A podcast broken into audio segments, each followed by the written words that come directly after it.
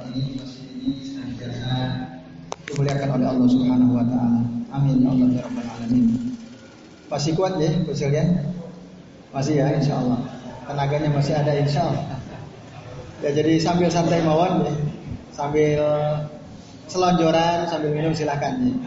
Nah, jadi kalian insyaallah pada kesempatan malam hari ini sebagaimana tadi disampaikan oleh panitia, kita akan ya, bersama-sama membahas ya tentang hadis-hadis yang palsu ya, tapi bertebaran di tengah-tengah masyarakat. Bahkan banyak disampaikan oleh para penceramah ya di atas mimbar-mimbar. Sementara mereka tidak menyampaikan bahwa hadis tersebut sesungguhnya adalah hadis yang bermasalah ya.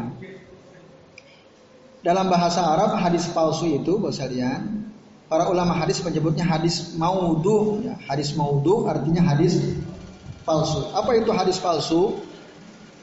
Bapak Ibu, hadis palsu itu adalah hadis yang dibuat oleh seseorang ya, lalu diatasnamakan nabi.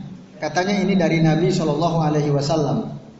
Padahal Nabi tidak pernah menyampaikan hadis tersebut. Nabi tidak pernah. Lalu kata orang, Nabi bilang begini, begini, begini. Padahal Nabi tidak pernah.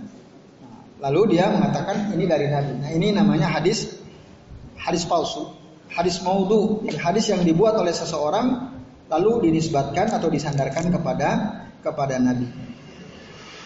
Nah ini Bapak Ibu, biasanya pendorongnya, motifnya adalah dalam rangka untuk menakut-nakuti orang. Satu, biasanya untuk menakut-nakuti orang supaya orang tidak melakukan perbuatan yang disebutkan dalam hadis itu.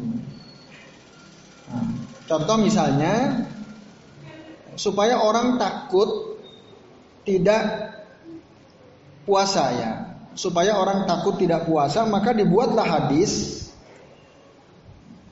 yang kalau kita membaca orang kemudian menjadi takut ya. Yaitu contoh ya, contohnya hadis palsu itu, man afthara yauman min Ramadan fi ghairi rukhsatin wala maradin, barang siapa yang berbuka puasa satu hari di bulan Ramadan tanpa ada rukhsah dan bukan karena sakit, lam yakdi anhu saumu dahri ya, kulluhu, maka tidak akan bisa diqada meskipun dia puasa sepanjang tahun. Nah, jadi saya ulangi, man afthara yauman min Ramadan min ghairi rukhsatin wala maradin lam yukdo anhu saumud dahri kulluhu. Barang siapa yang buka satu hari dari bulan Ramadan, satu hari dia nggak puasa tanpa ada rukhsah, tanpa sakit, maka puasa yang ditinggalkan itu tidak mungkin bisa diqada meskipun dia puasa selama satu tahun full, nggak akan bisa diganti. Wa insomah, mungkin puasa sepanjang tahun. Nah ini hadis batil, ini hadis nah, misalnya hadis yang tidak benar, bukan dari Nabi. Tujuannya apa? Untuk nakut-nakuti orang supaya orang tidak meninggalkan puasa meskipun satu hari. Nah, itu contoh ya. Atau ada yang tujuannya untuk memotivasi, mendorong agar orang tuh semangat. Agar orang semangat, misalnya ada hadis mengatakan bahwa naumus shaimi ibadatun, tidurnya orang puasa itu ibadah. Terus wasumtuhu tasbih, diamnya orang puasa itu tasbih. Jadi diamnya orang puasa itu sama dengan orang bertasbih. Kemudian wa amaluhu mudhaaf, amal perbuatannya itu dilipat gandakan. Wa du'auhu mustajab, doanya itu diijabah. Wa dzambuhu maghfur, dan dosa-dosanya diampuni. Ini kan untuk memotivasi, mendorong. Kalau tadi mengancam, menakut-takuti, kalau ini mendorong. Padahal ini bukan dari Nabi Shallallahu Alaihi Wasallam. Nah itu motifnya kenapa kok ada orang berani membuat hadis atas nama Nabi, padahal Nabi tidak pernah ngomong itu. Nah ini sekalian, ancamannya kalau ada orang berani buat-buat hadis.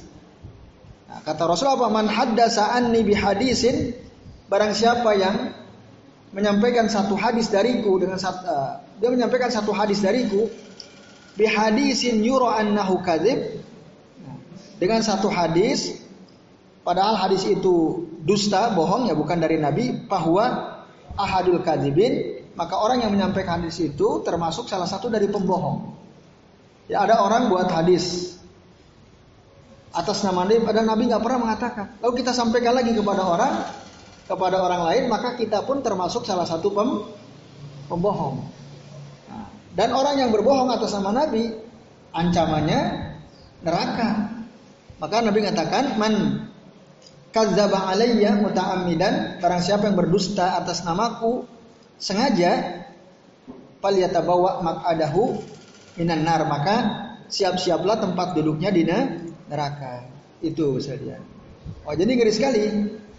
Orang yang ngomong qalan Nabi begini, padahal Nabi enggak pernah ngomong itu. Dia bilang qalan Nabi bersabda begini. Nabi tidak pernah. Maka orang, apalagi dia sengaja dia menyampaikan. Dan apalagi kalau dia tahu itu adalah hadis dhaif atau hadis palsu, nah maka orang itu diancam oleh Nabi dengan tempat duduknya di neraka. Ini misalnya. Oleh karenanya kita sebaiknya hati-hati ya di dalam menerima hadis dan dalam menyampaikan hadis. Kalau kita menerima hadis broadcast gitu ya dari teman-teman atau lewat sharing di WhatsApp gitu ya, kita lihat ada enggak di situ rujukannya, hadis tersebut ada diambil dari kitab apa Sahih Bukhari, Sahih Muslim, Sunan Abu Dawud, At-Tirmidzi atau yang lain. Itu harus dilihat, perhatikan. Itu yang pertama. Kalau ada orang menyampaikan kata Nabi begini-begini, tapi nggak ada sumbernya, itu udah kita stop karena kemungkinan besar itu hoax. Nah, itu hoax. Dan menyebar hoax, ya tadi sama seperti kita berdusta atas nama Nabi kalau ini dalam konteks hadis ya, misalnya. Itu satu. Nah, syukur-syukur ketika kita mendapatkan sharingnya di lewat WhatsApp. Hadis katanya hadis, syukur-syukur selain disebutkan rujukannya dari kitab apa, syukur-syukur di situ jelaskan juga derajat hadisnya, apakah hadisnya sahih atau hasan atau dhaif atau bahkan maudhu palsu. Nah kalau udah ada penjelasan begitu, baru tuh aman, baru kita boleh share ke orang lain. Tapi kalau nggak ada, sebaiknya stop dulu. Nah, sampai kita mendapatkan kepastian bahwa hadis tersebut memang betul-betul dari Nabi. Ada kitab rujukannya dan ada penjelasan derajat hadisnya. Itu yang paling baik. Nah, ini mukadimah, jadi Bapak sekalian.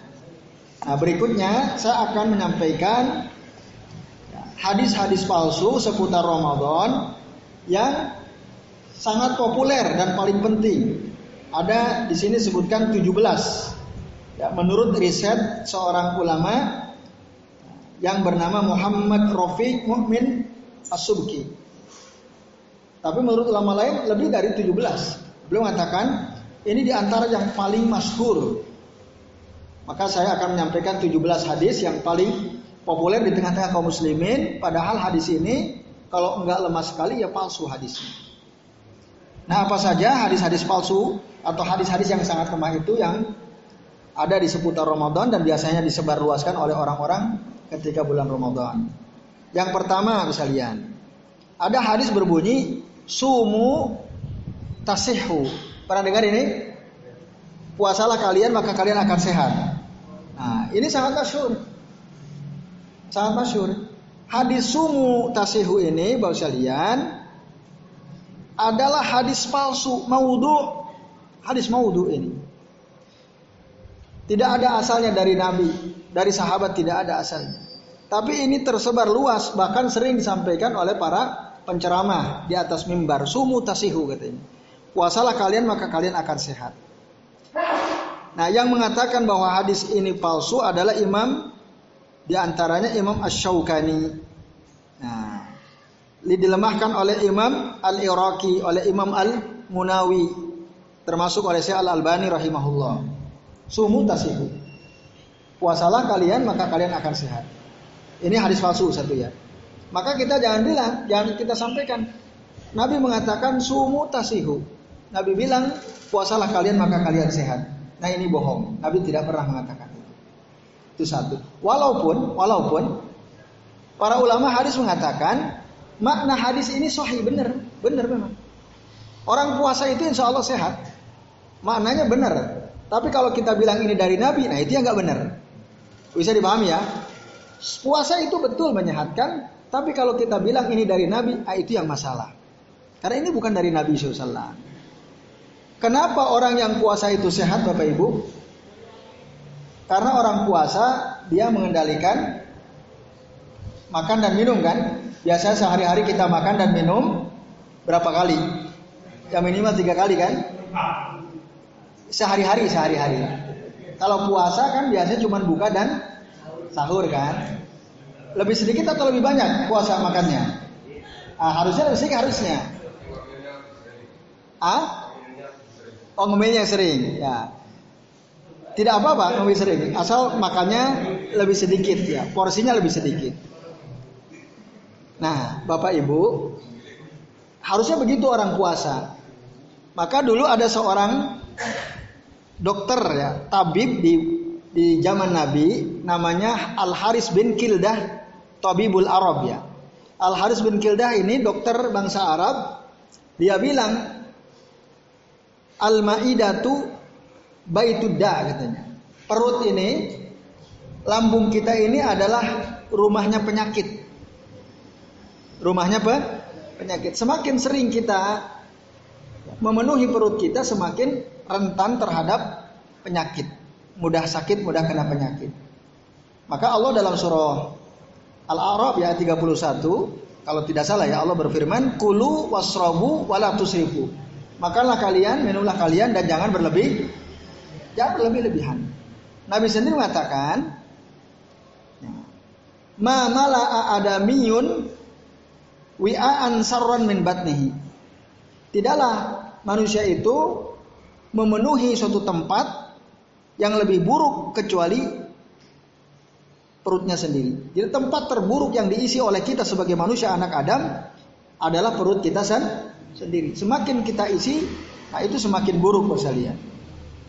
Nah, lalu Rasul bilang, bihasbi bni Adam ukulat yukimna solbahu. Cukuplah bagi manusia makan beberapa suap yang bisa menegakkan dia, menegakkan punggungnya atau sebatas dia bisa berdiri tegak, bisa beraktivitas. Wa in kana la muhalah, kalau itu tidak memungkinkan, maka fasulusun li tu'amihi, sulusun li syarabihi, sulusun li nafsihi. Maksimal 1/3 untuk makanannya, 1/3 untuk minumannya, dan untuk minum di perutnya itu maksudnya 1/3 untuk makan, 1/3 untuk minum, 1/3 untuk nafasnya. Kalau bisa itu maksimal. Nah, maka kalau ada orang mengatakan puasa itu sehat, betul, secara makna betul. Tapi kalau dibilang ini adalah hadis dari Nabi, ini bohong. Itu satu. Yang kedua, sekalian, ada hadis berbunyi awal sahri Ramadan rahmah. Awal bulan Ramadan itu rahmat. Nah ini 10 hari pertama katanya rahmat. Terus wa awsatuhu magfirah. Dan 10 hari pertengahan ada ampunan katanya. Wa akhiruhu itkun minan nar. Dan 10 hari terakhir bulan Ramadan pembebas dari api siksa api neraka. Ini masyhur tidak? Masyhur. Ya, para penceramah sering banget nih mengatakan ini. Padahal Bapak Ibu, ya, kata Abu Ishaq, hadis ini adalah hadisun batilun. Nah, jadi Abu Ishaq Al-Huwaini, beliau mengatakan hadisun batil. Ini hadis batil. Bahkan Al-Imam Syekh Al-Albani mengatakan hadis dhaif jiddan, ini hadis lemah sekali. Bahkan kadang beliau mengatakan ini hadis mungkar, hadis mungkar. Itu. Jadi enggak benar. 10 hari pertama rahmat, 10 hari pertama magfirah, 10 hari terakhir, 10 hari pertengahan magfirah, 10 hari terakhir pembebas dari api neraka. Ini hadis munkar, ini hadis batil. Enggak benar. Nabi tidak pernah mengatakan ini. Yang benar, Bapak sekalian, yang benar, nah, bahwa bulan Ramadan itu seluruhnya, baik awal 10 hari pertama, 10 hari kedua, 10 hari terakhir, seluruhnya di situ ada ampunan, di situ ada rahmat, di situ ada pembebas dari siksa api neraka. Itu terjadi di seluruh hari selama bulan Ramadan. Selama bulan Ramadan. Yang benar ini, ada hadisnya ada.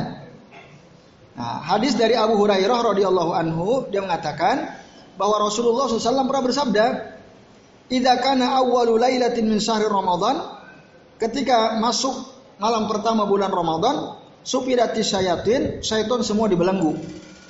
"Wa maradatal jin," dan jin juga dibelenggu. "Wa ghuliqat abwabun nar," pintu neraka semua ditutup.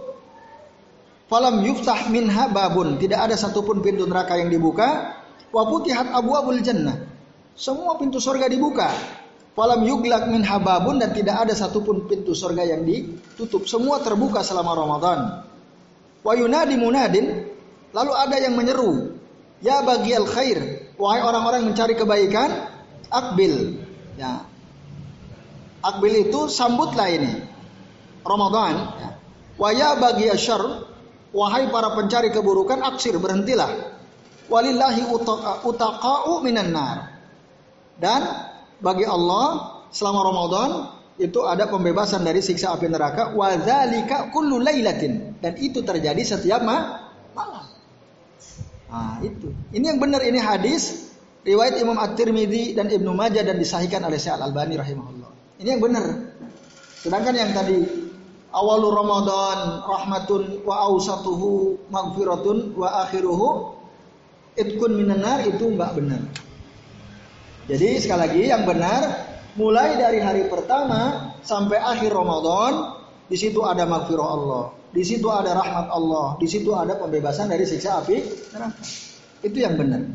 Nah, itu ya. Baik, itu yang kedua. Yang ketiga sekalian, ada hadis berbunyi, "Innalillahi azza wa jalla fi kulli lailatin min Ramadan 600,000 atikin minan nar." Sesungguhnya bagi Allah azza wa jalla setiap malam dari bulan Ramadan, setiap malam bulan Ramadan ada 600,000 yang oleh Allah dibebaskan dari siksa api neraka. Berapa? 600,000 atik minan nar.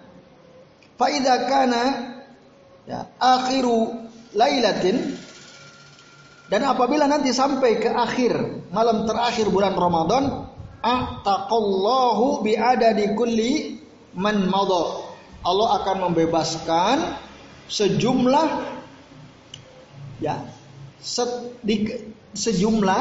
setiap hari dikali sampai hari terakhir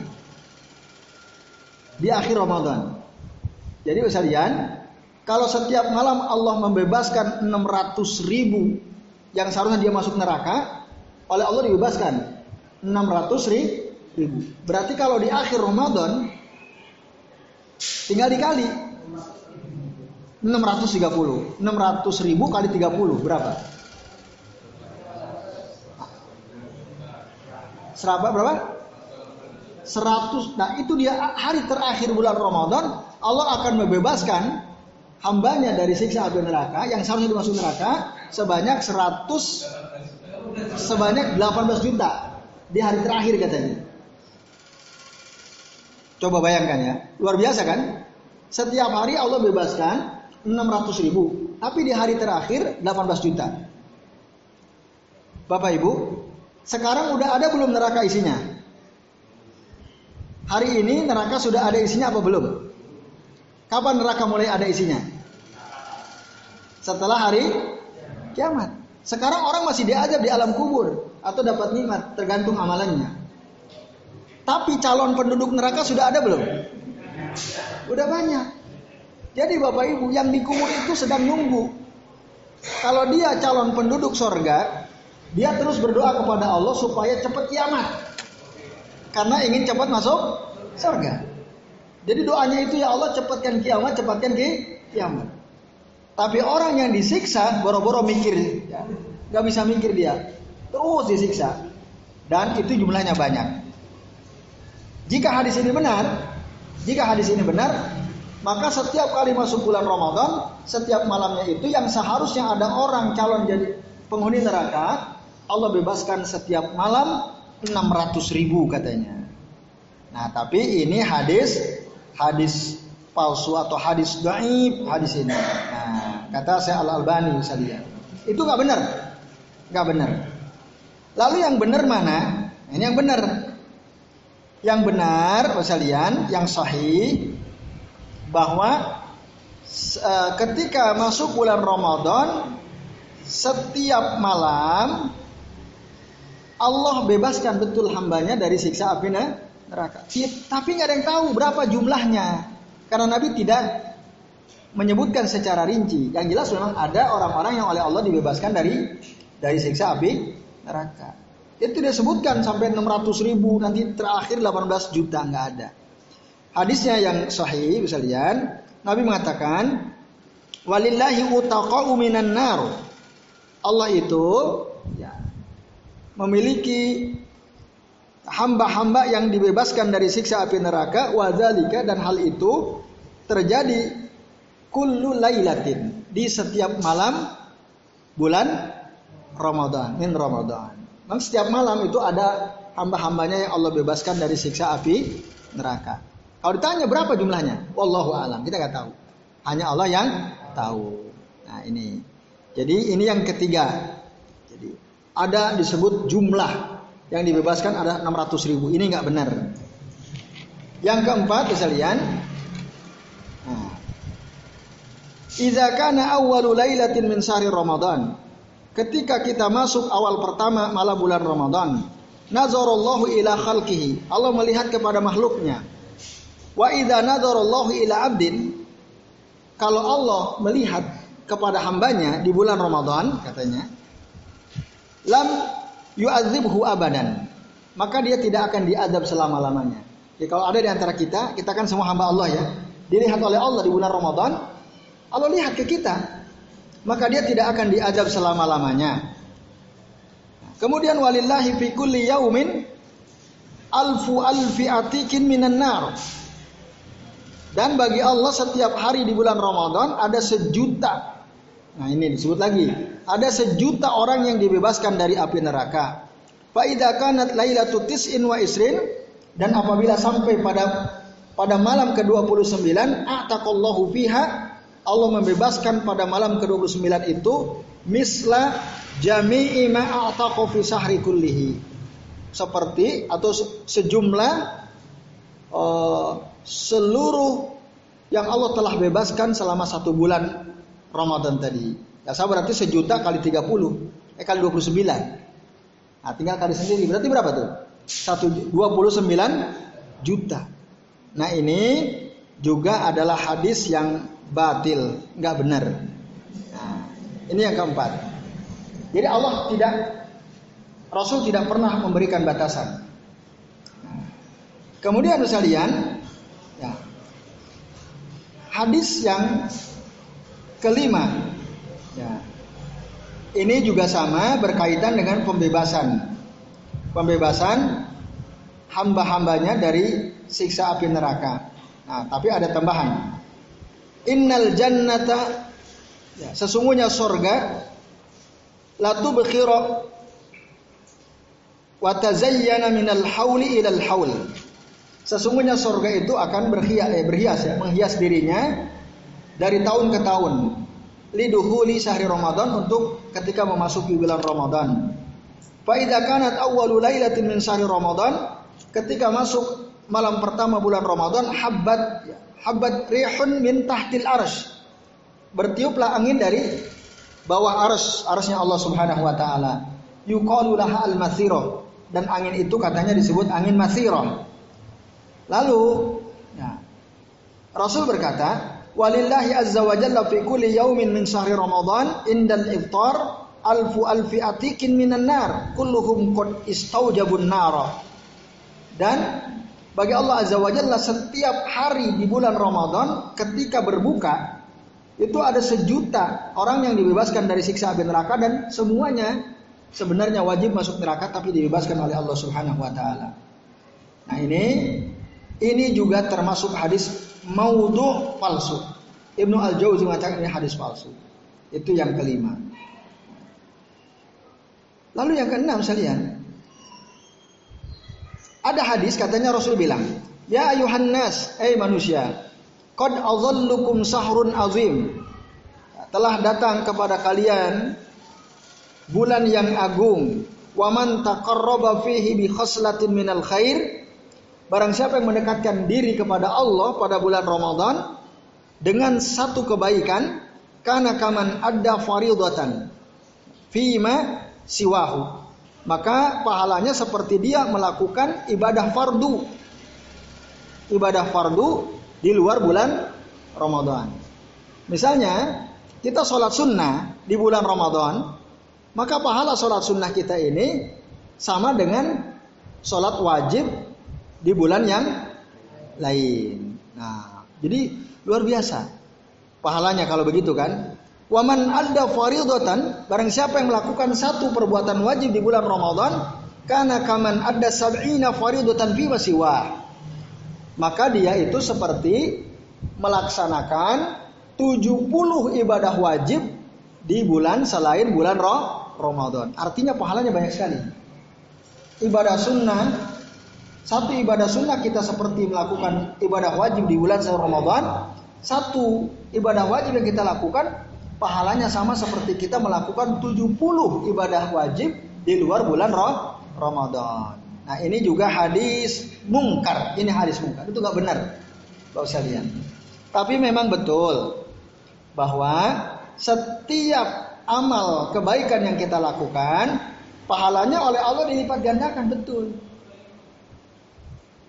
Tapi yang tadi itu bukan dari Nabi. Nabi nggak pernah menjelaskan satu ibadah sunnah sama seperti ibadah wajib di bulan lain, satu ibadah wajib di bulan Ramadan sama dengan 70 ibadah wajib di luar Ramadan. Itu Nabi nggak pernah bilang begitu. Yang Nabi pernah katakan, kullu amal ibni Adam, setiap amalan baik anak Adam, yudha'ab al-hasanatu asra amsaliha, Allah akan lipat gandakan jadi 10 kali lipat, ila sab'i mi'ati dhifin, bahkan sampai 70 kali lipat. Qala Allah azza wa jalla, Allah berfirman, illa as-saum, kecuali puasa,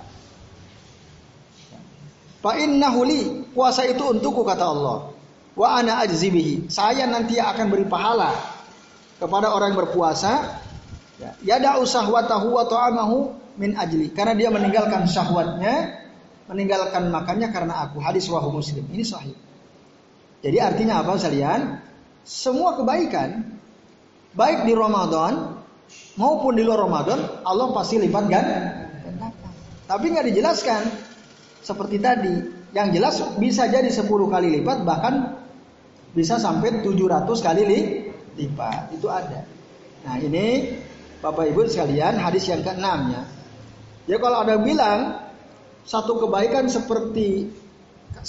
yang sunnah kita lakukan di bulan Ramadan seperti satu perbuatan wajib di luar Ramadan, ini gak benar. Atau satu perbuatan wajib yang kita lakukan Ramadan sama dengan 70 kewajiban yang kita lakukan di luar Ramadan, ini gak benar. Nah, ini bisa lihat. Baik, itu yang ke-6. Yang ke-7, nah ini juga dahsyat nih. Coba perhatikan nih hadisnya. Sekalian, ketika kita berada di bulan Ramadan, ya, maka para bidadari surga, ya, dia berkata kepada Allah, "Ya Rabb, Ij'al lana min ibadika fi hadha syahr ajwajan.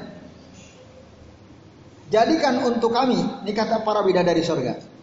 Ij'al lana, jadikan untuk kami min ibadika, dari hamba-hambamu, fi hadha syahr, di bulan Ramadan ini, ajwajan, pasangan-pasangan ya, tuqirru a'yunana, yang menyedapkan pandangan kami bihim, dengan mereka. Watukiru ayunuhum bina, dan menyedapkan pandangan mereka ketika melihat kami. Lalu dikatakan, Rasul mengatakan, katanya mengatakan, "Fama min abdin yasumu Ramadan." Tidaklah ada satu orang hamba berpuasa di bulan Ramadan, ya, illa zuwija zaujatan minal huril in, kecuali dia akan dinikahkan dengan satu bidadari surga. Fi khimatin min durrin mujawwafah. Mimma na'atallahu azza wa jalla hurun maksuratun fil khiyam. Jadi setiap hari kita puasa, itu kita dapat satu bidadari surga. Nah, bayangkan satu hari kita puasa Ramadan, kita akan dinikahkan dengan satu bidadari surga. Dan itu atas permintaan mereka. Berarti kalau kita berhasil puasa 30 hari, berapa istri kita? Ini bapak-bapak khususnya. 30 hari. Dan mereka itu adalah bidadari-bidadari yang menundukkan pandangan mata. Nah, itu. Pokoknya indahlah intinya. Nah, ini besarian. Dan setiap bidadari itu kullu mura'atin sab'una khullatan laisa fiha khullatun ala lawnin ukhra. Setiap bidadari yang dinikahkan dengan orang yang puasa satu hari Ramadan, itu mereka memakai perhiasan, pakaian perhiasan. Dan jumlah pakaiannya itu 70 lembar yang dipakai ya. Dan setiap lembarnya itu warnanya beda-beda. Berarti ada 70 warna. Nah, Masya Allah. Nah ini ya, luar biasa. Jadi satu hari kita puasa dapat satu bidadari surga. Nah ini hadis maudhu', ini hadis palsu. Nah ini yang ke 7. Ya. Lalu ke-8. Ada hadis berbunyi begini. Sahur Ramadan sahru ummati. Bulan Ramadan bulan umatku. Tarmudu fihi dzunubahum. Akan terbakar pada bulan Ramadan dosa-dosa mereka. Fa idza shamahu abdun muslimun, apabila ada seorang hamba muslim puasa di bulan Ramadan, walam yakdzib, dia tidak pernah berdusta, walam yaktab, tidak pernah menggibah, wa fitruhu tayyib, bukannya dengan makanan yang baik, kharaja min dzunubih, maka dia akan keluar dari dosa-dosanya, kama takhruju al-hayatu min silhiha, sebagaimana ular keluar dari kulitnya, ular ganti kulit. Nah, jadi dia jadi baru lagi. Siapa itu? Orang yang ketika bulan Ramadan dia puasa, tidak pernah berbohong, tidak pernah ghibah, dan bukanya itu dengan yang baik-baik. Kalau dari sisi makna bagus nggak nih hadis? Bagus banget. Seneng kita kan dengarnya. Ini untuk dorong tadi, untuk memotivasi orang, mendorong orang supaya orang puasa. Tapi ini hadis dhaifun jiddan. Ini lemah sekali hadisnya. Tapi apakah orang yang puasa di bulan Ramadan tidak diampuni dosanya? Diampuni, tapi bukan ini hadisnya. Kan man shoma Ramadhana imanan wa ihtisaban ghufira lahu ma taqaddama min dzambi. Barang siapa yang puasa di bulan Ramadan, maka akan diampuni dosanya yang telah lalu, itu jelas. Tapi tidak seperti yang digambarkan dalam hadis tadi. Dia akan keluar dari dosa-dosanya seperti ular keluar dari kulitnya yang sudah kering itu. Nah, ini yang masalah itu. Tapi yang tadi diampuni dosa yang telah lalu itu benar. Nah, ini Bapak Ibu sekalian ya. Tapi nanti ini hadis riwayat Bukhari Muslim tadi, yang barang siapa yang puasa di bulan Ramadan karena iman dan berharap dapat pahala dari Allah, maka akan diampuni dosa yang telah lalu. Itu hadis sahih riwayat Bukhari Muslim. Oke, itu yang benar. Lalu yang ke-9, misalnya, disebutkan Kata Nabi katanya ini, tapi ini hadis palsu. Man adroka sahru Ramadan di Makkah. Barang siapa yang mendapatkan bulan Ramadan di Mekah, maka orang yang punya uang banyak ini enak banget ya, tinggal pergi umroh atau ya umroh ya, bisa umroh di bulan Ramadan. Fasamahu, lalu dia puasa di sana, wa qama minhu, lalu dia sholat di sana, mata yassara, apa yang mudah dia lakukan, kataballahu lahu mi'ata alfi sahri Ramadan, maka pahalanya dicatat untuk dia seperti dia puasa dan sholat selama 1000 bulan Ramadan. Wah, ngeri kan? Kayak kalau puasa satu hari, puasa kita satu hari atau puasa di sana lah selama Ramadan di Makkah, itu kita seperti puasa 1000 bulan Ramadan. Nah, ini, jadi berlebihan. Ini enggak benar. Ya, ini tidak benar. Ini hadis palsu bahasanya. Itu. Ya. Tapi kalau sholat betul memang. Barang siapa yang sholat di Masjidil Haram, ya, afdal, lebih utama bi berapa? Mi'ati alfi sholatin, lebih utama 100.000 kali sholat fi masiwahu, daripada kita sholat di masjid selain Masjidil Haram. Ini benar 100.000. Tapi kalau puasa bulan Ramadan di Makkah itu seperti puasa 100 bulan Ramadan, nah ini nggak benar. Nah, ini hadis palsu besarnya. Itu 9. Yang 10, mungkin kalau ini Bapak Ibu baru dengar ya kayaknya ya, baru dengar. Tapi banyak ulama mendengar hadis ini dan tersebar ya tengah-tengah kaum muslimin. Lalu yang 10 besarnya, katanya ada hadis Rasul mengatakan, idza dakhala Rajab, ketika Rasul masuk bulan Rajab beliau berdoa, Allahumma barik lana fi Rajab wa Sya'ban wa ballighna Ramadan. Pernah dengar ini? Ah, ini sangat familiar ya. Kita sering banget mendengar, hampir setiap bulan Rajab pasti ini tersebar. Pasti ini tersebar. Allahumma barik lana fi Rajab wa Sya'ban wa ballighna Ramadan. Bapak Ibu, ini hadis bukan dari Nabi. Jadi kalau ada orang mengatakan Nabi bilang atau Nabi berdoa setiap kali masuk bulan Rajab, Allahumma barik lana fi Rajab wa Sya'ban wa ballighna Ramadan, bohong dia. Nabi tidak pernah mengatakan atau berdoa dengan doa ini. Tapi boleh tidak kita berdoa dengan doa ini? Boleh. Asal jangan bilang ini dari Nabi gitu. Kalau berdoanya silakan. Allahumma barik lana fi Rajab wa Sya'ban wa ballighna Ramadan, silahkan. Karena ini isinya baik. Para ulama juga begitu. 6 bulan sebelum masuk bulan Ramadan, mereka berdoa supaya bisa disampaikan oleh Allah ke bulan Ramadan. Tapi yang enggak boleh adalah mengatakan hadis ini dari Nah, itu yang enggak boleh. Kalau kita berdoa dengan doa, silahkan. Allahumma apa tadi? Barik lana fi Sya'ban, fi Rajab wa Sya'ban wa ballighna Ramadan. Itu sekalian, sekali lagi catatan, ini bukan dari Nabi. Kalau kita bilang doa ini dari Nabi, ini enggak benar. Tapi kalau kita mau berdoa dengan doa ini sih, silahkan, asal jangan dikatakan bahwa ini dari Nabi.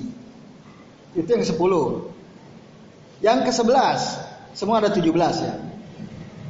Ada hadis, katanya Rasul mengatakan, Rajab sahrullah, Rajab itu bulan Allah, wa Sya'banu syahri, Sya'ban itu bulanku, wa Ramadanu sahru ummati, dan bulan Ramadan adalah bulan umatku. Pernah dengar ini? Ah, ini familiar juga. Ini hadis maudhu, ini hadis palsu. Nabi tidak pernah mengatakan hadis ini misalnya. Maka jangan dikutip-kutip ini hadis ya. Kalau toh kita mau sampaikan seperti ini, ini hadis palsu. Para ulama seperti Ibn Qayyim Al-Jauziyah dalam kitab Al-Manar Al-Munib mengatakan hadis maudhu, ini hadis palsu. Jadi nggak benar kalau Rajab katanya bulan Allah, Sya'ban bulannya Rasulullah, Ramadan bulan umatnya Rasulullah. Hadza maudhu, ini hadis palsu. Itu yang 11. Yang ke-12 misalnya. Nah ini, kita perhatikan.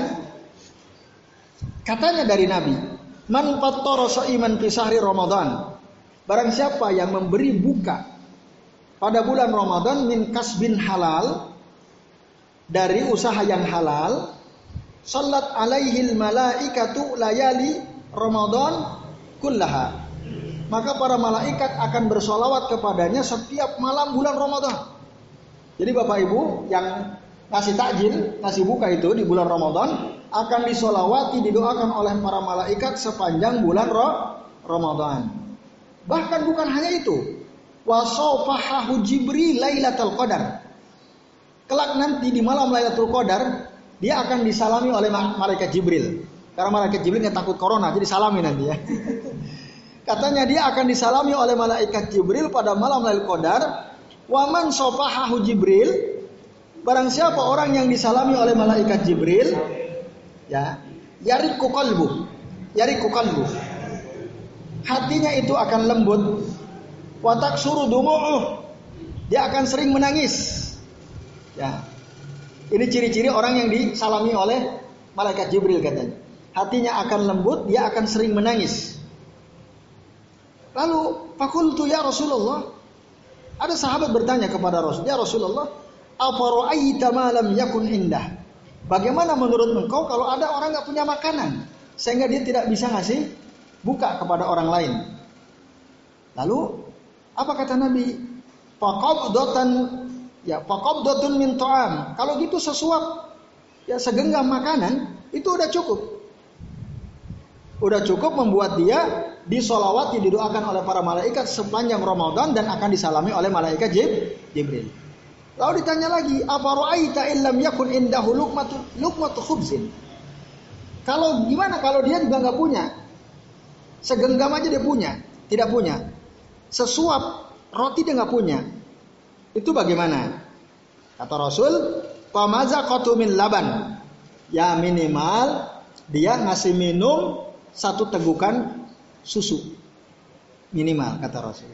Ditanya lagi, qala afara'aita illam takun indah. Bagaimana kalau dia pun susu nggak punya juga? Apa kata Rasul? Fasurbatum mimma'in. Kalau gitu ya minimal air putih seteguk lah.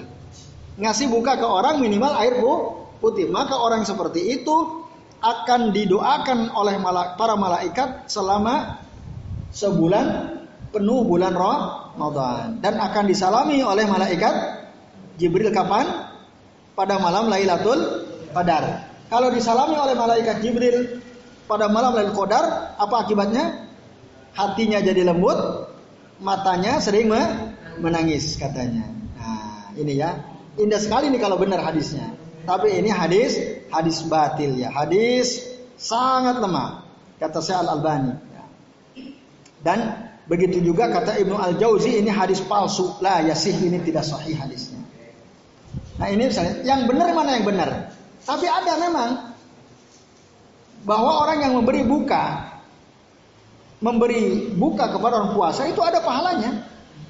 Nah hadis yang sahih misalnya, Rasul mengatakan, qala Nabi sallallahu alaihi wasallam, man fattara shaiman, barang siapa yang memberi buka satu orang yang puasa, kana lahu mislu ajrihi.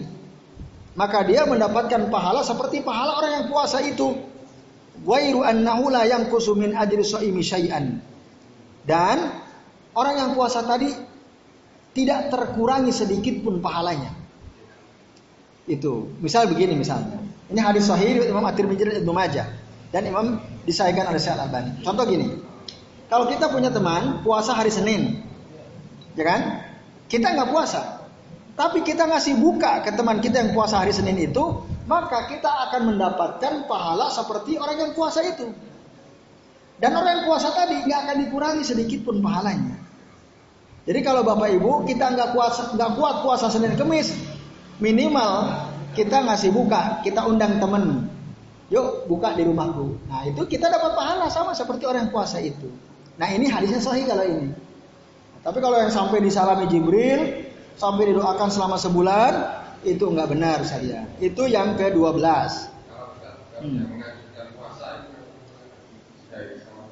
Menganjurkan puasa. Terus?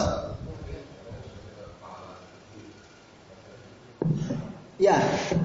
Dianya puasa enggak? Tidak. Hanya menganjurkan. Nah, ya bisa saja, ya. Bisa saja, cuman nanti yang disuruh puasa ente aja nggak puasa, nyuruh anak-anak puasa kan gitu. Bisa ada bapak nyuruh anaknya puasa, nak boyau puasa kamu hari Senin nak. Jadi pak, lihat bapaknya makan, wah bapak piye, nyuruh saya puasa kok bapak nggak puasa. Paling nanti protes yang disuruh itu. Tapi kalau si anaknya itu betul taat dia puasa, maka orang tuanya mandalla ala khairin, falahu mislu ajri fa'ilihi. Barang siapa yang menunjukkan kepada kebaikan, maka dia dapat pahala seperti pahala yang melakukan kebaikan itu. Dengan catatan dia tidak meremehkan. Dia nyuruh tapi dia nggak puasa karena dia nggak kuat. Ya minimal nyuruh lah minimal kan gitu. Nah, tapi kalau dia meremehkan, nah ini bahaya. Oleh Allah ditegur dalam Al-Quran tuh. Ata'muruna bil ma'ruf wa tanhauna 'anil munkar. Apakah kalian menyuruh orang berbuat baik, mencegah orang dari berbuat mungkar, watan sauda ampusakum. Tapi kamu sendiri lupa pada diri kamu. Kamu sering nyuruh orang berbuat baik, kamu sering mencegah orang berbuat buruk, tapi kamu sendiri tidak melakukan kebaikan dan tidak berhenti dari keburukan. Nah ini bahaya orang yang seperti ini. Nah itu pawikannya. Jadi kalau kita meremehkan, nah itu berbahaya. Tapi kalau memang kita nggak kuat, ya minimal kita ngajak-ngajak atau dorong-dorong anak kita lah. Ya, itu asal tadi pas kita makan jangan di depan dia. Nah, nanti kok bisanya nyuruh tok kan gitu.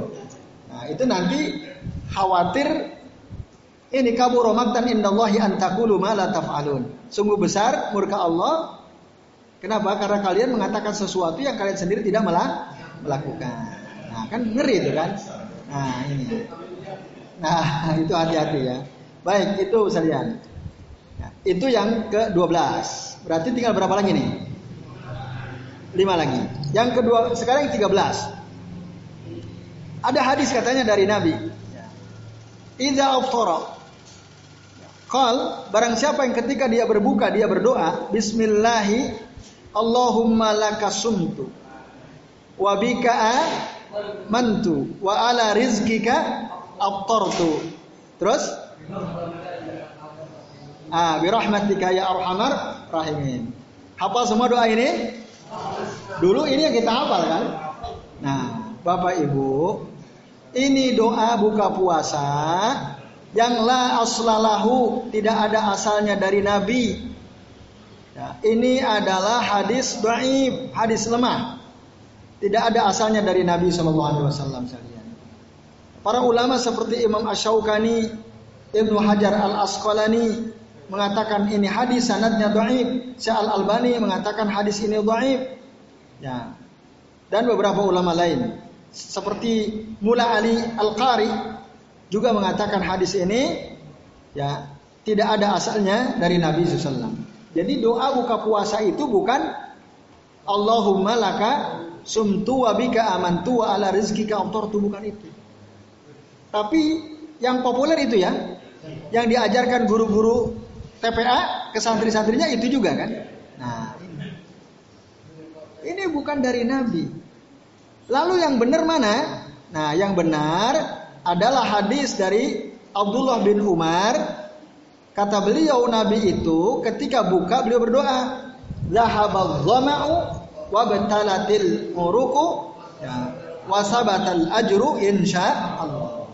Saya ulangi, "Zahabal dhama'u, telah pergi rasa haus, wa batalatil uruq, telah kering keringat, wa sabatal ajru, dan telah tetap pahala insyaallah."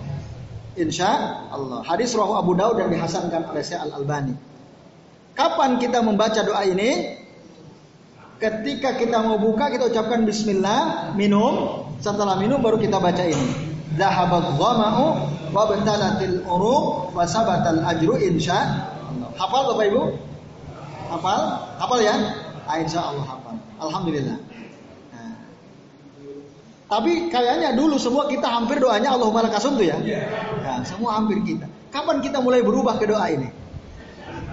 Mulai kapan? Tahun kemarin. Ada yang Mas Fajar tahun kemarin. Itu. Ya, itu ya. Kita udah pernah kita bahas sudah lama, berarti kita mengetahui ini misalnya. Ini hadis tidak benar tadi ya. Allahumma lakasumtu itu bukan dari Nabi sallallahu alaihi wasallam. Nah, yang ke-14 sama doa buka puasa, bunyinya tapi agak lain, sedikit beda. Allahumma laka sumtu wa ala rizqika aftartu fataqabbal minni innaka antas samiul alim. Agak beda sedikit redaksinya. Allahumma laka sumtu wa ala rizqika aftartu fataqabbal minni innaka antas samiul alim. Katanya Rasul kalau buka baca doa itu. Ini misalnya juga bukan dari Nabi. Ibn Qayyim Al-Jauziyah mengatakan ini hadis tidak sahih.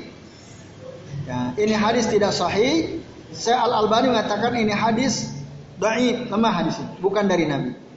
Nah, bukan dari Nabi, itu yang ke-14, hampir sama dengan 13 tapi redaksinya agak sedikit beda. Yang ke-15, tiga lagi. Tadi yang sudah saya singgung.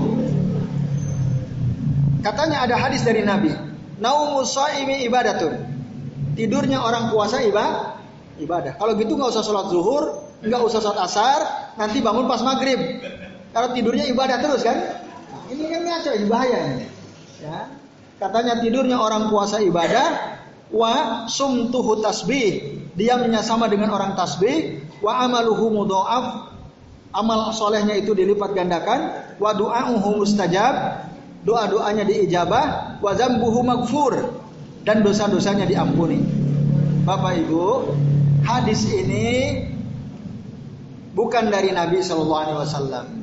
Dalam kitab Kasful Khofa, Al-Imam Al-Ajluni menyebutkan hadis ini, dan Imam Al-Iraqi mengatakan hadis ini adalah hadis lemah, sebagaimana juga Al-Albani mengatakan hadis ini dhaifun jiddan, ini lemah sekali hadisnya.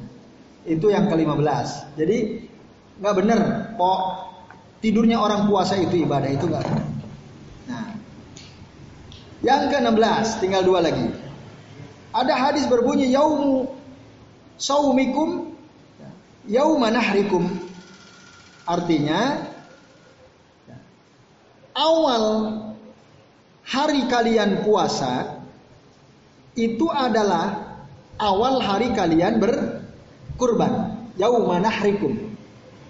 Jadi orang yang ketika dia memasuki bulan Ramadan di hari pertama, itulah hari ya kita memasuki hari raya Id ya.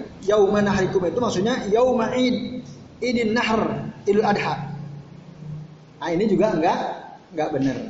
Ini hadis batil, Nabi tidak pernah mengatakan itu. Ya, bulan puasa, Idul Adha sendiri-sendiri. Tidak sama. Itu yang ke-16. Yang terakhir, Bapak sekalian, yang terakhir, yang ke-17, ada hadis tadi yang saya sudah sampaikan di awal juga. Man aftara yauman min Ramadan. Katanya dari Nabi ini. Barang siapa yang buka satu hari dari bulan Ramadan, min ghairi rukhsatin wala marad.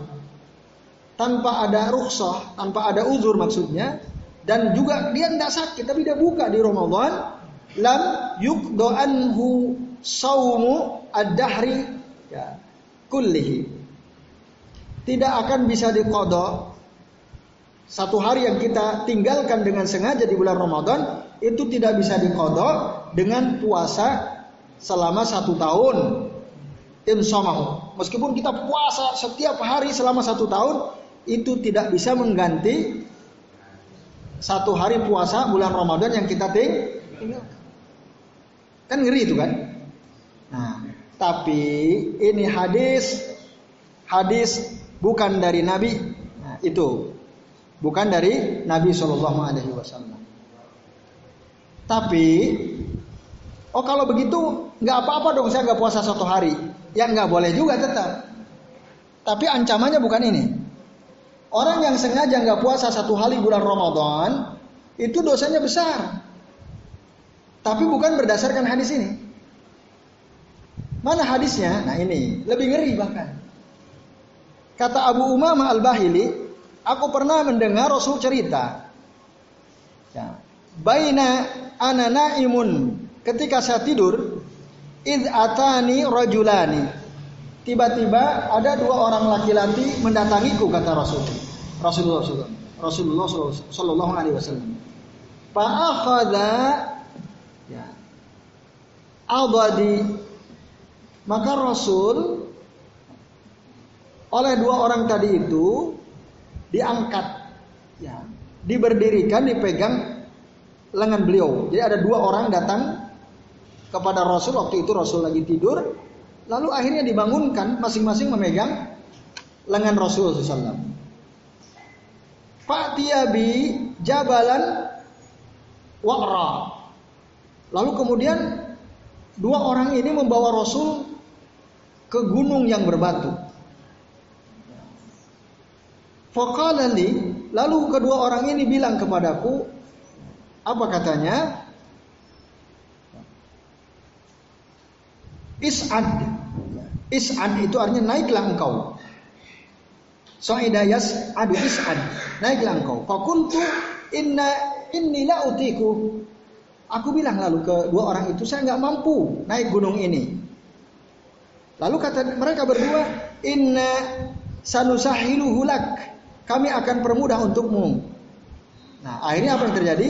Fasa'idtu, aku pun naik ke gunung batu itu, id kuntu fi sawa'il jabal. Tiba-tiba aku sudah sampai ke tengah, bagian tengah gunung itu, wasatol jabal. Idzan idza bi aswatin syadidah, tiba-tiba aku mendengar ada suara mengerikan. Suara mengerikan, orang menjerit-jerit. Bi aswatin syadidah.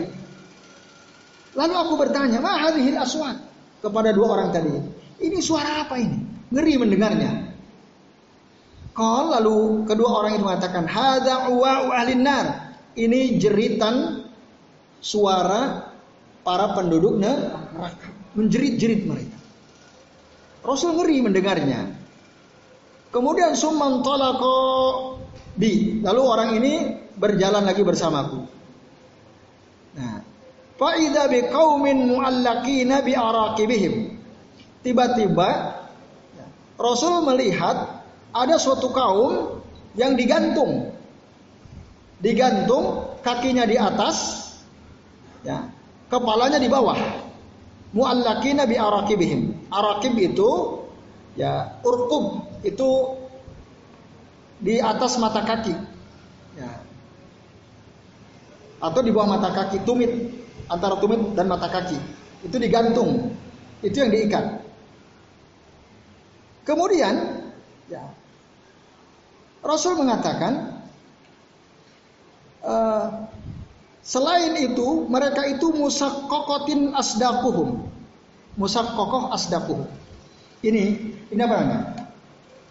Ini kan mulut, ini pipi. Ini apa namanya? Ini asdak nih. Apa namanya nih? Rahang. Rahang bukan ini? Rahang ya? Rahangnya ini ya. Nah, itu asdak namanya. Bapak Ibu sekalian, jadi yang orang-orang yang digantung itu di sana, maka asdak itu adalah janibul fam mimma tahtal khad, di samping mulut tapi di bawah pipi. Ya ini berarti rahang ya, benar ya? Itu disobek, ini sobek ininya, lalu keluar darah terus. Posisinya digantung, kaki di atas, ini di gunung batu tinggi. Kepala di bawah, rahangnya sobek-sobek, terus keluar darah dari orang-orang digantung itu. Nah, lalu kata Rasul, tasilu asdaquhum daman, mengalir terus dari rahangnya itu darah. Lalu Rasul bertanya, man haula, siapa mereka itu? Lalu dijawab fakil, haula'il ladzina yuftiruna qabla tahillata saumihim. Mereka itulah orang-orang yang berbuka sebelum halal buka puasanya. Atau humul ladzina yuftiruna qabla ayyahillal fitra lahum bi ghurubi syams. Yaitu orang-orang yang berbuka sebelum matahari terbit, mereka udah buka. Artinya belum waktunya buka sudah buka. Nah, artinya orang yang sengaja berbuka puasa sebelum masuk waktu maghrib tanpa ada uzur, kelak nanti dia akan dihukum oleh Allah dengan cara digantung di atas gunung batu yang tinggi, kakinya di atas, kepalanya di bawah, rahangnya sobek-sobek, sambil terus keluar darah. Itulah siksaan yang akan dialami oleh orang-orang yang tidak puasa di bulan Ramadan. Ada yang mengatakan ini adalah azab di alam kubur. Azab di alam kubur. Begitu dia disiksa.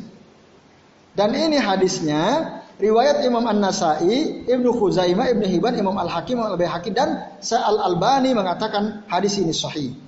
Hadis ini sahih. Nah, ini besarian, maka ya, kata Syekh Al-Albani, hadhihi uqubatun man shoma summa aftara amdan. Ini adalah hukuman bagi orang yang berpuasa lalu dia berbuka sengaja qabla hululi waqtil iftar, sebelum datang waktu buka. Dia udah puasa dari pagi, udah puasa, di tengah-tengah dia buka. Lalu bagaimana kalau yang dari pagi dia niat nggak puasa? Kira-kira gimana? Lebih ngeri atau tidak? Iya, lebih ngeri. Nah, saya kadang lewat jalan ini Karanglo di perempatan Ring Road, ada beberapa orang silverman, ya kan, merokok gitu kan. Harusnya harus hadir nih tadi, harusnya nih ya. Nah, so mereka tahu bahwa orang yang nggak puasa dengan sengaja itu, masya Allah, hukumannya ngeri sekali, bisa lihat, ngeri sekali. Ini yang benar, ini hadisnya yang sahih. Sementara yang hadis yang mengatakan orang yang tidak puasa satu hari Ramadan dengan sengaja tidak akan bisa diqadha meskipun dia puasa sepanjang tahun, itu hadisnya tidak sahih, bukan dari Nabi. Tapi tetap orang yang sengaja tidak puasa itu dosa besar, bahkan tadi mengerikan sekali. Mengerikan sekali. Masih ingat ya apa coba hukuman bagi orang yang sengaja buka sebelum waktunya? Akan digantung di mana? Di atas gunung batu. Terus kaki di atas, kepala di, masa dibalik, kepala di atas. Kaki di atas, kepala di, terus rahangnya sobek, keluar terus darah. Nah, itu hukumannya. Nah, na'udzubillahi min dzalika. Kita berlindung kepada Allah dari keadaan seperti itu. Nah, inilah dia bapak-bapak dan ibu-ibu serta hadis kalian ya.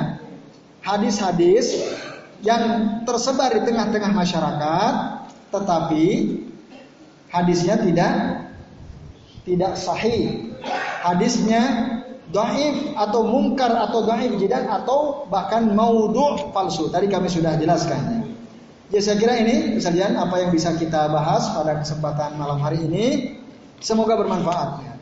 Dan sekali lagi, kalau kita menerima hadis dari orang sering lewat WhatsApp, pastikan dulu apakah hadis itu jelas rujukan kitabnya dari mana, lalu perjelas juga bagaimana derajat hadis itu. Apakah sahih atau hasan atau dhaif atau bahkan palsu, gitu ya. Baru kalau sudah dapat kepastian sahih kita sampaikan. Kalau ternyata hadisnya dhaif atau maudhu, kita juga sampaikan ini hadis palsu, ini hadis dhaif dan seterusnya. Ya, saya kira ini Bapak Ibu sekalian yang bisa kami sampaikan. Sebelum diakhiri, barangkali ada yang mau bertanya, kami persilakan. Monggo Mas Fajar. Ya.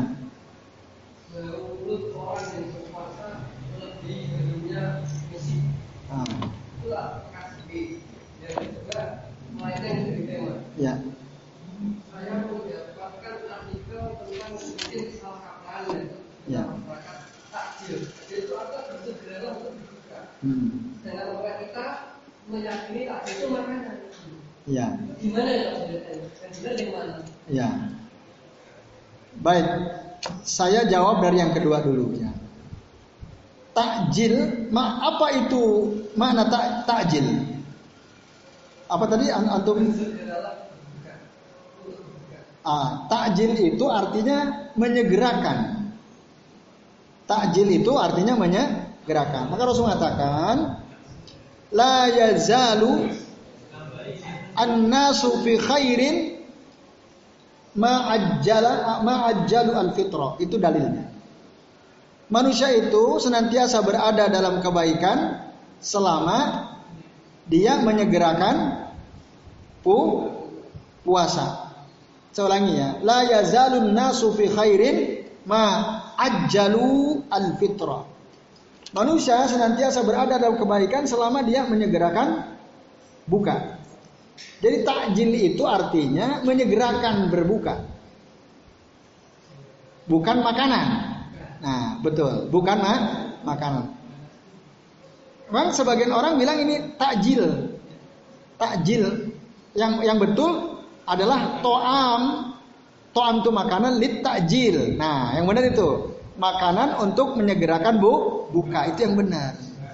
Tapi memang orang Indonesia kan sukanya nyingkat, ya kan? Sukanya menyingkat, disingkat-singkat. Ini takjil. Nah, maksudnya ada to'amun lit takjil, makanan untuk menyegerakan buka puasa. Tapi mungkin awalnya disingkat awalnya, tapi orang belakang nggak tahu kalau takjil itu sebenarnya menyegerakan.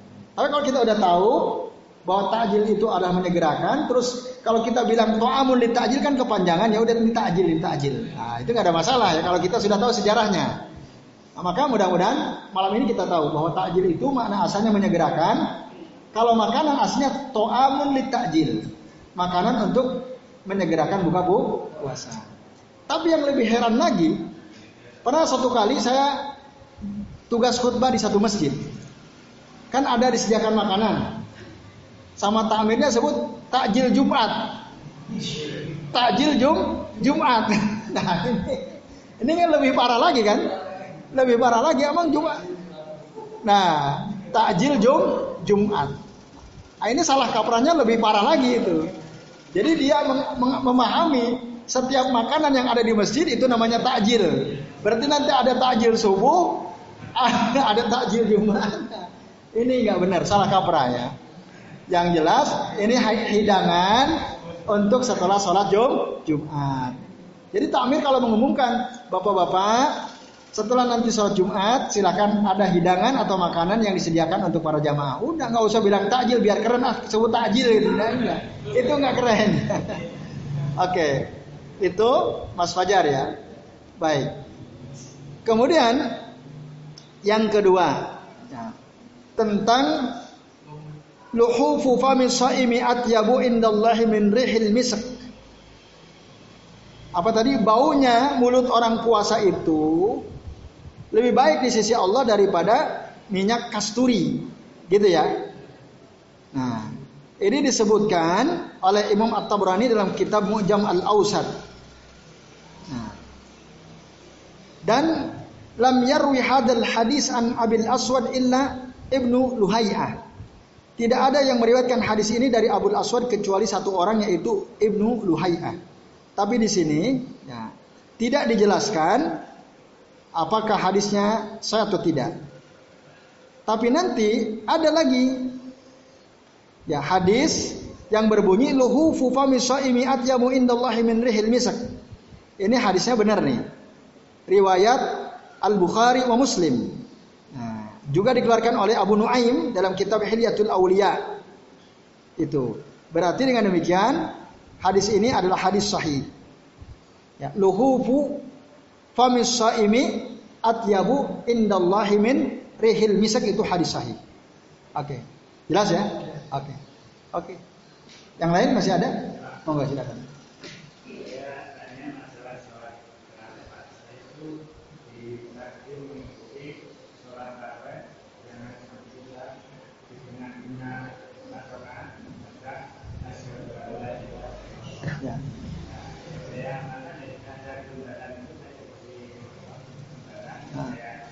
Baca ini.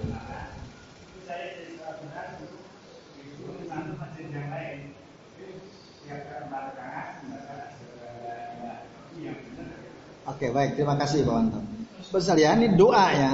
Yang pertama, doa di sela-sela tarawih itu nggak ada doa khusus.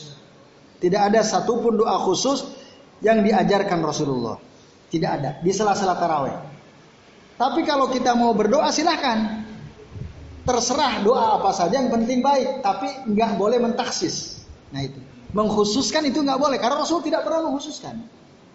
Itu. Jadi kita istirahat, misal dapat 4 istirahat, 3 witir. Nah di antara istirahat itu kita mau doa silahkan. Doa apa? Terserah. Yang penting doa yang baik-baik. Robbana atina fid dunya hasanah boleh. Allahumma gfirli wali walidayya boleh. Dan seterusnya silahkan. Yang jelas tidak boleh mentaksis. Itu satu. Maka kalau ada mengkhususkan seperti yang tadi Pak Wanto ceritakan, itu nggak benar. Di antara salat tarawih ada doa asyhadu an la ilaha illallah astaghfirullah as'alukal jannah wa a'udzubika minan nar. Itu enggak ada dasarnya. Nabi enggak pernah ngajarin itu di salat-salat tarawih. Itu satu. Yang kedua, Bapak Ibu, di antara salat-salat tarawih tidak ada doa khusus, tapi kalau mau Bapak Ibu berdoa silahkan. Jelas ya? Doa apa sih silahkan, yang penting baik. Lalu yang ada itu adalah doa setelah sholat witir. Itu yang ada hadisnya. Bapak Ibu, dari 4 doa yang sering kita baca di sini, termasuk di masjid-masjid yang lain sebagiannya. Pertama, Subhanal Malikil Quddus, Subhanal Malikil Quddus, Subhanal Malikil Quddus. Jadi yang terakhir, Rasul itu madda sautahu wa rafa'a sautah. Rasul memanjangkan dan meninggikan suaranya. Yang ketiga, lebih panjang, lebih tinggi daripada 2 kali sebelumnya. Lalu kemudian Rabbil malaikati warruh. Itu sahih hadisnya. Itu doa setelah salat witir. Yang kedua tadi Allahumma inna atau ini tadi ya. Nah, Allahumma inni a'udzubika biridhaka, Allahumma inni a'udzu biridhaka min sakhatika wa bi mu'afatika min uqubatika wa a'udzubika minka la uhsi sanaan alaika anta kama asnaita ala nafsi. Ini benar. Rasul membaca doa ini di akhir witri, di akhir satu witirnya. Cuma yang baik tidak dikomando. Artinya ketika imam baca, makmum bareng-bareng, tidak dituntun oleh imam. Itu yang benar.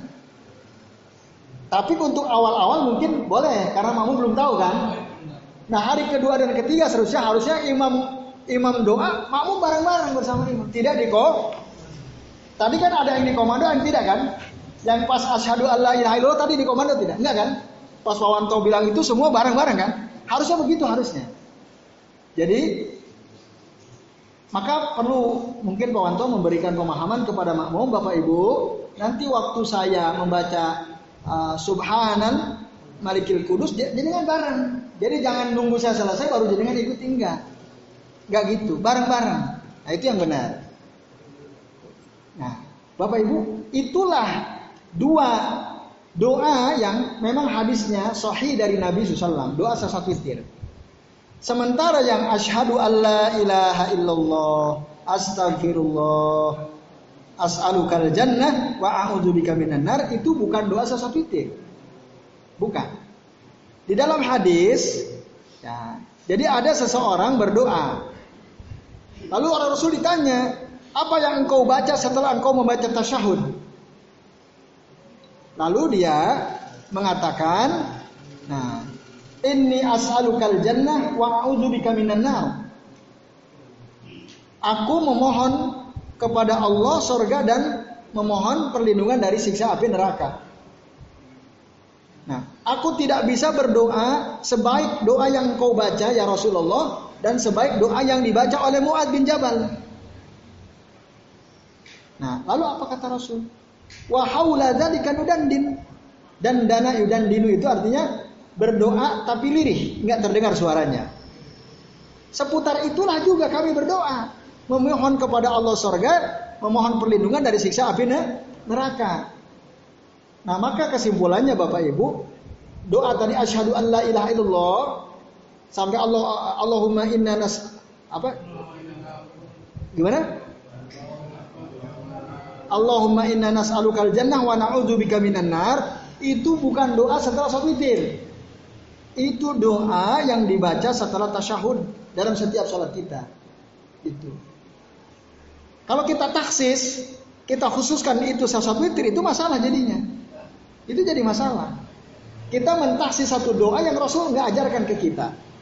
Nah, itu bahaya juga. Jadinya apa tuh kalau begitu? Nah, jadi bid'ah. Maka dua aja Pak Wando.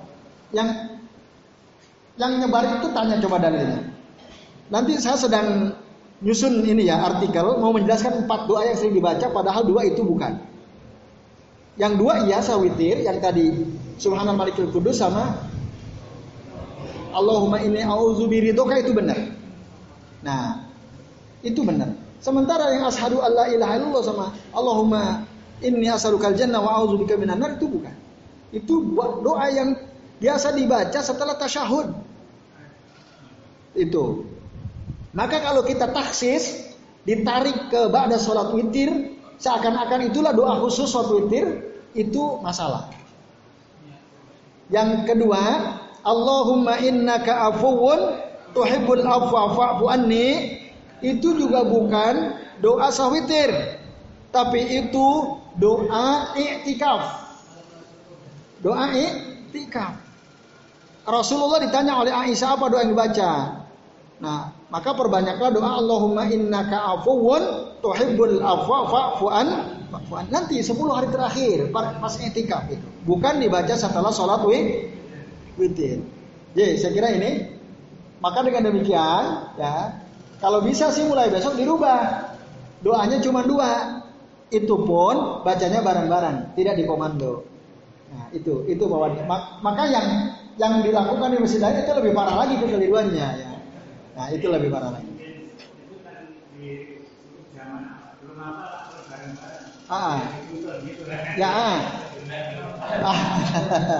Harusnya ya 5 hari udah hafal harusnya kan diulang-ulang tuh.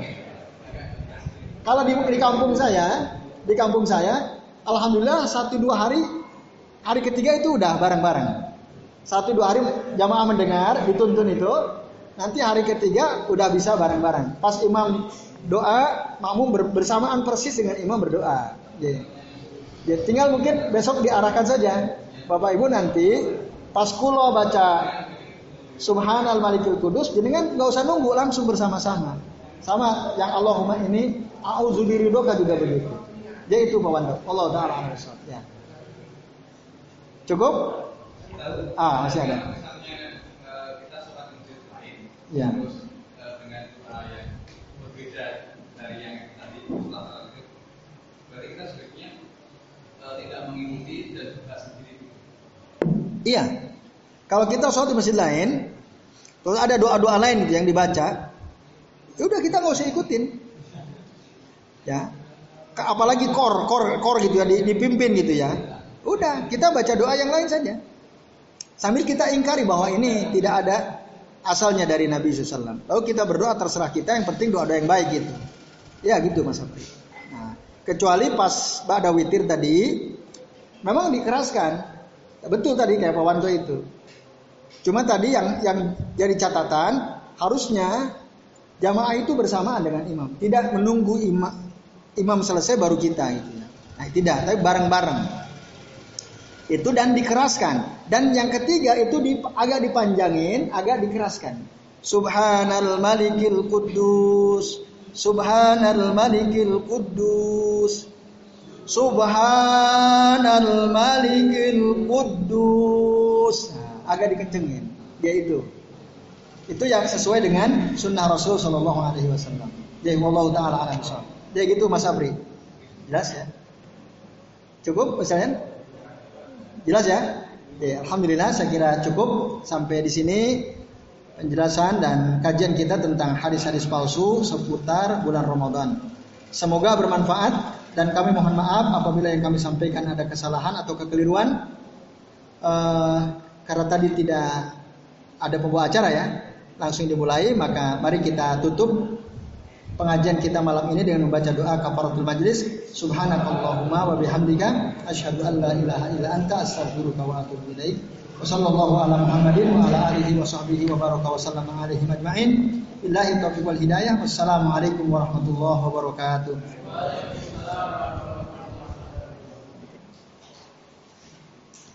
Ada pengumuman? Enggak ada.